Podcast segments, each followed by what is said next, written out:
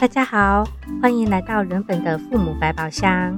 今天亲子 Q A 时间，培瑜老师邀请人本亲子讲师玉芬来跟大家聊聊父母的心声。他如果能自律，我何必当虎妈呢？我想要分享一个我在捷运上看到的故事、嗯嗯、是我有一次在一个捷运上看到妈妈买了两袋麦当劳，嗯，那应该是答应了小孩回去可以吃，因为大家都知道捷运上不能吃东西，对，可能麦当劳的下场就是他薯条超香，嗯嗯，然后呢，我就看到那个小男生，大概两三岁吧，他就蹲在妈妈的座位前面，然后头就往那个袋子这样、嗯、一直吸，一直吸，一直吸，这样。那我当然觉得很可爱，但而且你也知道小孩为什么要做这样的事情。是，结果那妈妈突然就打他一巴掌，说：“你是小狗吗？你是人呢、欸？你怎么做出跟小狗一样的动作？”这样，好。我其实看了很难过，是好，那我就小小孩自己就站起来了、嗯、就坐到妈妈的旁边坐下来这样、嗯、结果呢下一秒换妹妹做一样的事情然后呢妈妈一样赏一个巴掌这样、嗯、然后呢结果妹妹的反应就比较激烈，她就大哭，嗯，她说我好想吃麦当劳，叭叭叭叭这样子，然后呢妈妈就开始应该觉得很丢脸吧，我觉得她就骂妹妹这样、嗯、然后那个时候我想说不行不行，我我忍不住，我就走过去坐在那个哥哥旁边，然后我就说我们俩去坐在妹妹旁边陪妹妹好不好这样、嗯、然后他就嗯他就自己说好，哎、欸，然后就去陪，我们就坐到妹妹旁边、嗯嗯、陪妹妹，然后他就跟妹妹说不要再哭了啦，这样他会再被妈妈打一下这样、嗯、哥哥好懂对不对、嗯、妹妹就停住了，嗯，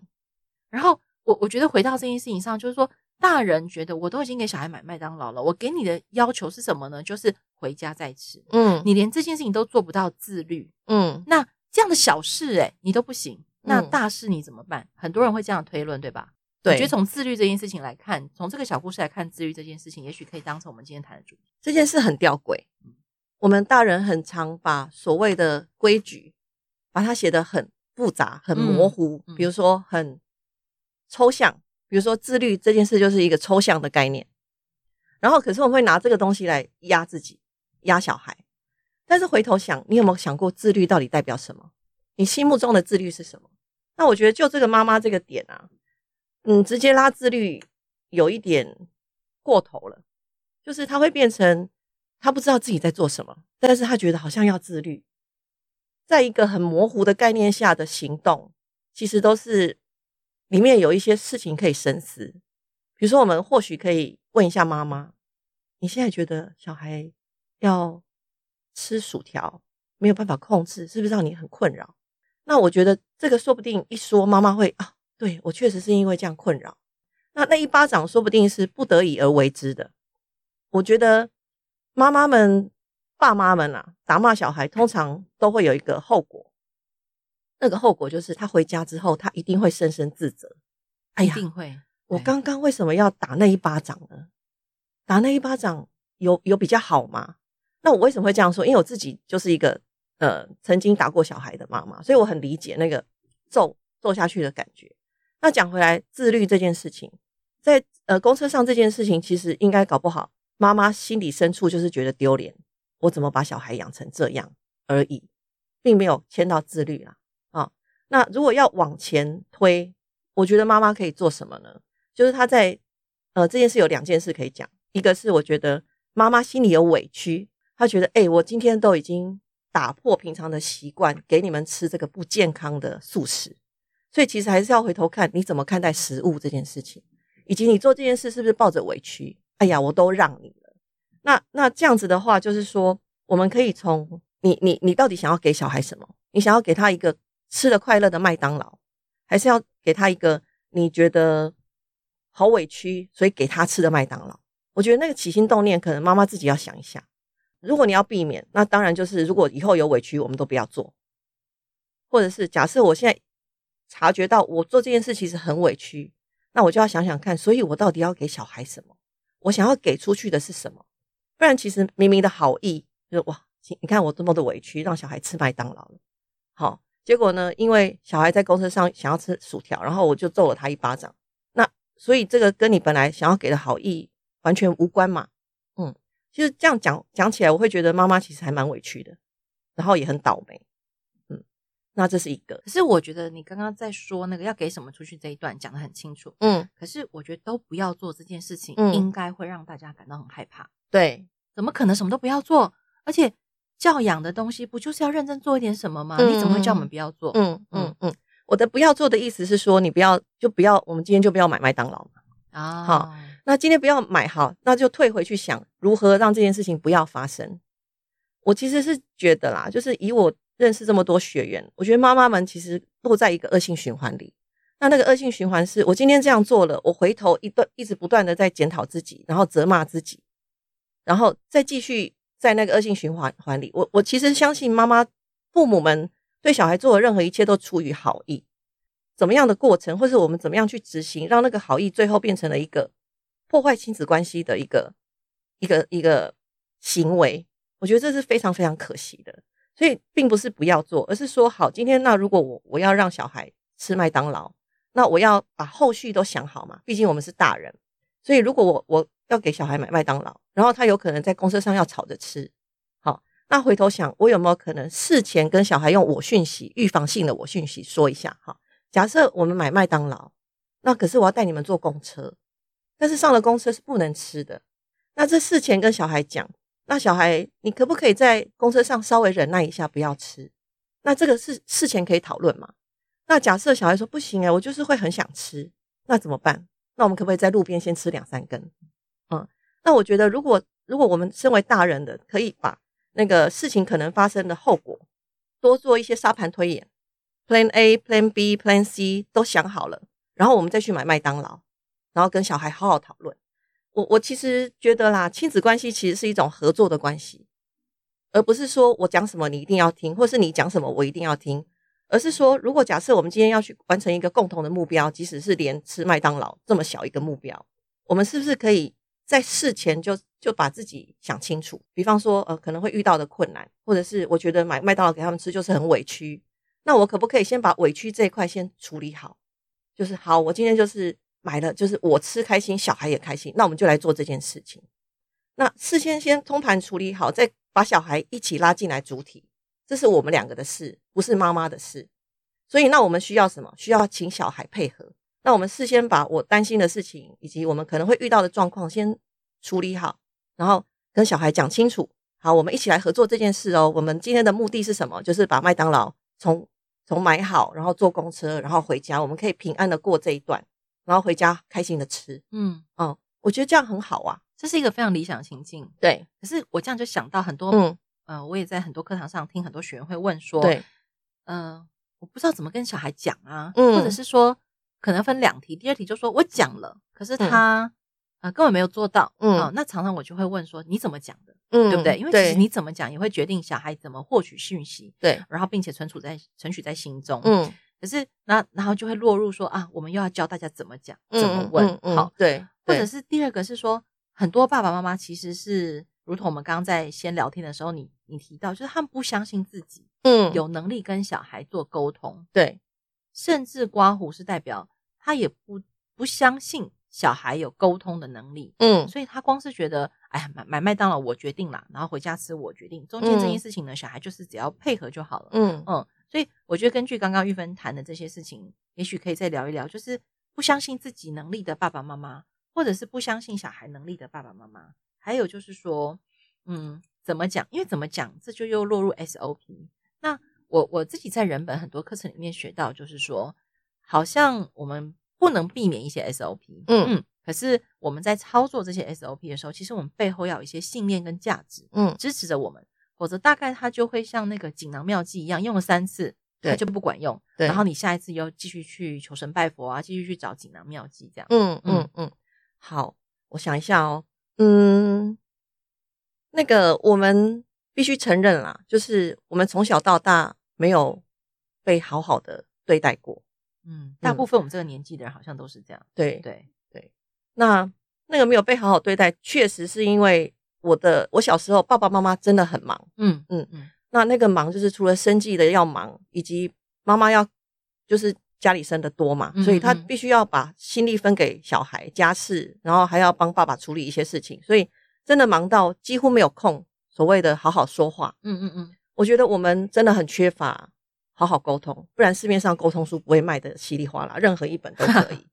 那我我觉得那个是我们现在当父母的人就承认我们真的不会跟小孩沟通。哎、欸，我觉得这件事情很重要，哎，先承认。对，就是我觉得承认非常非常重要，就是我们跟自己说，对，我就是不会。那承认了之后，你才有可能给自己一些机会去学。那很多情况之下，我发现大家不敢承认，然后因为当妈妈当爸爸几乎是一秒钟就决定的事情。哦，对对对对对对对。对，因为你小孩在没有生出来之前，我真的觉得你在看一百本教养书后，你都会觉得。哎呀，我小孩不会这样、嗯、哎呀我才不会这样、嗯、哎呀我一定会避开什么什么。对，可是小孩开始哭，晚上让你不睡觉，嗯，然后喝奶不好喝，嗯，拍打奶拍不出来，光是这件事情就会让人崩溃。对，那个一秒钟的生命转换我真的觉得好神奇。对，这个也是我觉得很不公平的地方。真的真的，所以我觉得是因为那个一秒钟的转换让大家突然就觉得啊，我是大人，然后我要有大人的样子、嗯、对，可是到底什么是大人的样子，就如同你刚刚说的、嗯，我们其实又会回去参考过去的我们的爸爸妈妈对待我们的样子。对对，因为好像也没有什么其他大人的典范让我们看，对不对？其他大人的典范，呃，如果你多读一点书有啦有机会要读书，或者是来人本上课啦对，好好，所以我们现在要讲开课讯息嘛。对，赶快讲一下开课讯息来我, 我认真觉得啦，就是我们真的没有被好好对待过，没有谁好好的跟我们讲话。或许你现在听我们在讲，你回想一下，你从小到大谁好声好气跟你说过话，谁好声好气想要听你真正想什么。谈恋爱的时候算吗？谈恋爱我好像也都在那个欸，就是在讨好别人欸。你自己吗？嗯，那这样子你就有好声好气跟别人说话啊，可是你的对方，你的另一半啊、当然是可以，所以才可以结婚嘛、哦、对不对？对对对对对，就是刚好遇到了。当了爸妈之后那个东西就会消失齁。对那我们不能否认啊，就是就是呃，应该是说，呃，像我妈，就是她会一直跟我说：“哎、欸，你时间到了，你该结婚了。哎、欸，你时间到了，你该生小孩了。”好，那我记得我在产台上，不要不要到产台，就是阵痛的时候，心想说：“靠，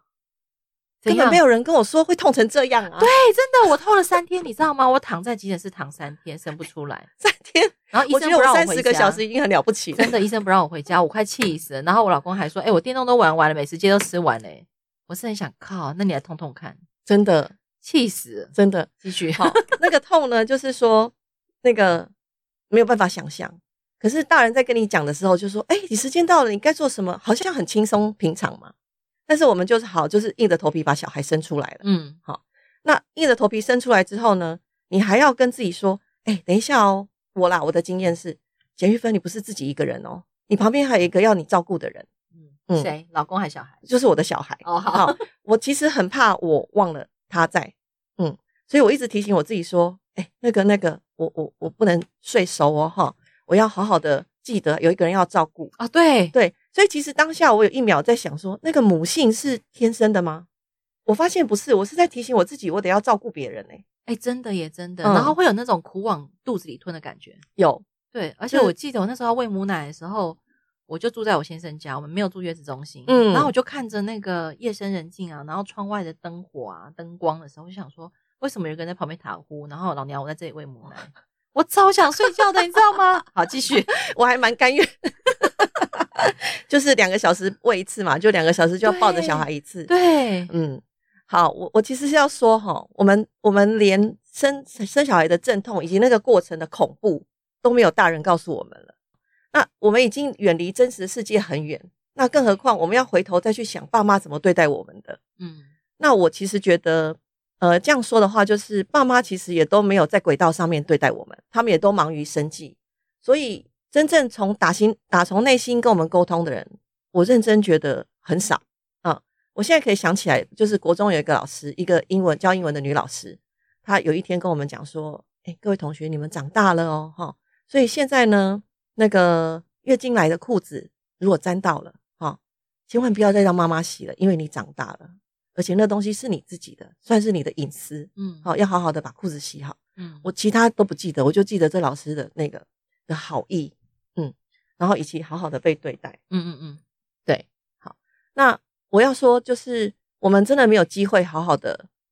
被被爱了，就是好好的被理解，好好的沟通。那我自己觉得，既然我们都愿意当一个跟爸妈不一样的父母了，那就好好的回到自己，想想你你想要，如果你小时候你想要怎么样跟爸妈沟通，你希望爸妈怎么跟你沟通，或者是身身旁的大人怎么对待你，那我们就来把父母的责任扛起来。然后父母责任是什么？就是我自己觉得啦，就是让下一代可以过得比我们更好嘛。嗯嗯嗯。但我觉得这个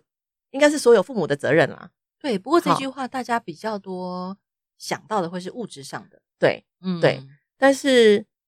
不可讳言的，这几年心理心灵心理书啊，心灵书啊，哈，这么这么夯，所以其实我觉得啦，嗯、大家都觉得应该要有心理健康的人。对，好，那我们可不可以把呃物质上的富足，再加上心理上的健康、心理上的富足也给小孩呢？对，希望下一个世代真的有这样的机会，嗯、对不对？对，就只能从我们自己现在当爸妈开始做起。对，对，对。不过你刚刚讲了很多，其实我觉得在人本的父母班里面，不管是青少年课程、嗯、或者是快乐父母班。其实都希望大家花很多时间跟花一些力气回来，从自己这个面向开始看起。嗯，好像不是很多事情都可以从外面找到方法，这样对不对？嗯，所以大家来上课之前要有些心理准备，就是你愿意面对自己，但是呃，讲师会给大家一些方法跟鼓励跟陪伴。嗯、我觉得我在人本感觉到的是陪伴很重要。嗯嗯，因为如果我们希望我们用一个比较友善健康的态度陪伴我们自己的小孩，那你自己如果都没有被陪伴，嗯，然后被好好的讲话，那也许从人本的同学跟讲师身上也许可以感受到一些些，这是我自己的经验。是啊是啊、嗯嗯、是啊，来广告一下、那个、好，广告一下，呃三月十七号人本青少年沟通班，礼拜三，然后我们要开课了。对，好，那那个时间是早上九点到十一点半，有一点早，但是、嗯反正就当成来上班的时间出门这样哈，然后其实在这两个半小时里面呢、啊，那个报名先讲报名电话好了，好零二二三六七零一五一分机一一八，那当然也可以上人本的网站或是人本的脸书看到相关讯息，这样、嗯、你可以分享一些些你可能会在课堂上呃做的事情，或者是跟学员分享的观念嘛，可以先剧透一点点嘛。呃，这个课有八堂，嗯，那我被分到两堂，那那两堂是呃。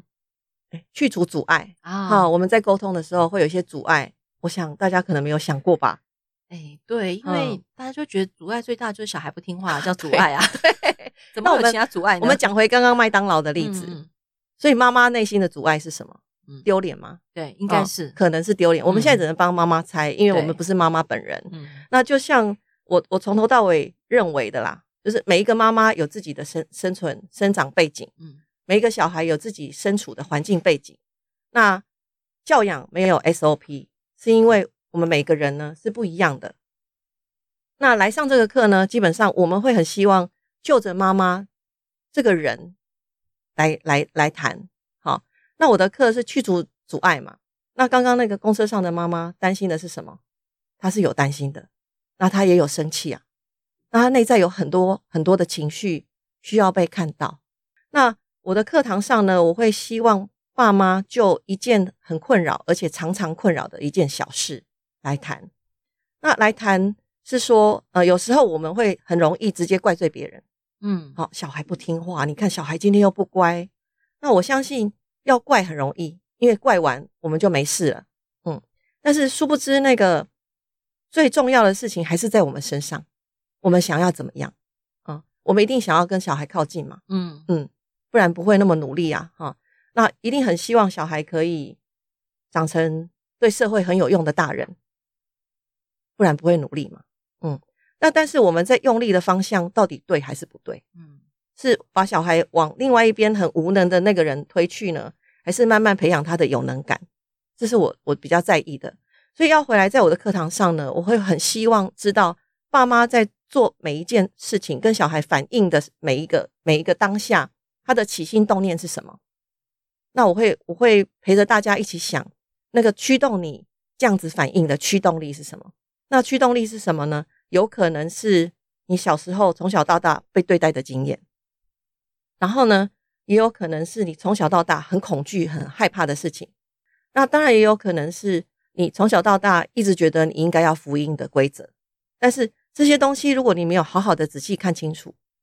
我们没有办法。把自己真真正的好好的给出去，跟小孩好好的相处。然后一个是我觉得如果你戴太多面具，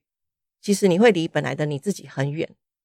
那那个很远意思是说，我们到底是人还是机器人，还是讲回头了哈、哦，就是你到底是你自己呢，还是你在福音外面的很多规则做很多反应，这个是我归类为机器人的部分。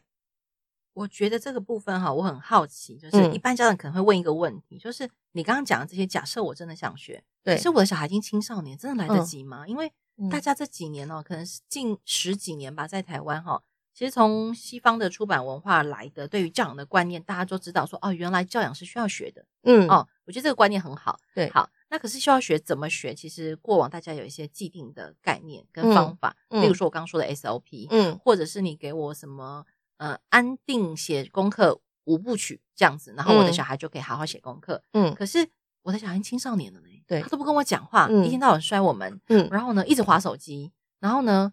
最可怕就是还有学校的功课，嗯，所以我怎么可能还有机会跟还有时间可以跟一个青少年做你刚刚讲那些事情，真的有机会吗？呃，应该是说有啊，有机会啊， 嗯, 嗯，如果我们可以把外在，呃，其实你现在可以归类一下，到底是哪些事情在逼着你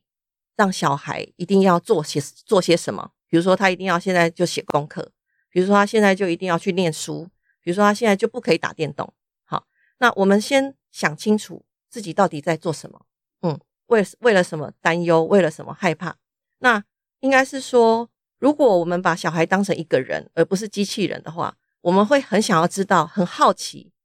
这个小孩对于这件事他怎么想。嗯，但我们常常，其实有些父母，包括我自己啦，都会觉得，哎呀，我那么忙，我哪有时间？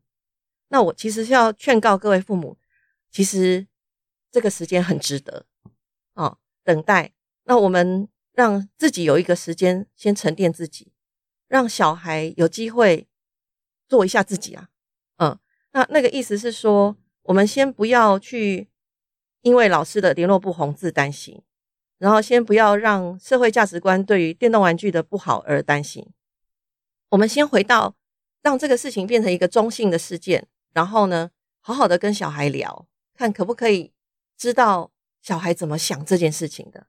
其实仔细想，所谓的 YouTube 影片啊，所谓的电动玩具啊，或者是呃，小孩应该要读书这件事情，其实都有一个人在嘛，嗯，好、哦嗯，那我们必须要知道这个人到底怎么看待这些事情，嗯，以及我们可不可以试着不要再投射自己内心的恐惧在小孩身上，嗯、我们比较有机会跟小孩可以稍真实的一点接触，我觉得这个比较有机会啦，但是这个这个很难，它需要时间。对，我听到玉芬老师讲难，我很开心，因为我。自己其实也是花了很多很多年的时间，然后自己读很多书，像你说的，其实读书，然后我我 也, 也听人本的课程，然后或者是看人本教育杂技，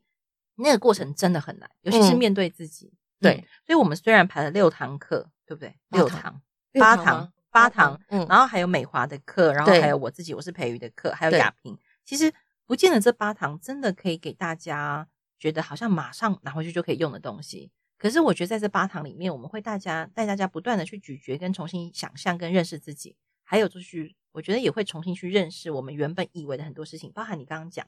就是手机啊 YouTube 影片这件事情啊、嗯嗯、然后我每次听到有大人在骂小孩说啊，沉迷电玩的时候，沉迷 YouTube 的时候，你看到其实网络上贴很多假讯息也是我们身边的老人、欸、所以看起来老人跟青少年啊或者是小孩，其实我们都在面临这个问题，或者是很多爸爸妈妈其实自己有空的时候就在滑手机、嗯、对吧？是啊，是是。F B 是全世界使用最高频率是台湾，对对，所以我觉得就像玉芬说，其实很多事情从自己重新开始想，也许会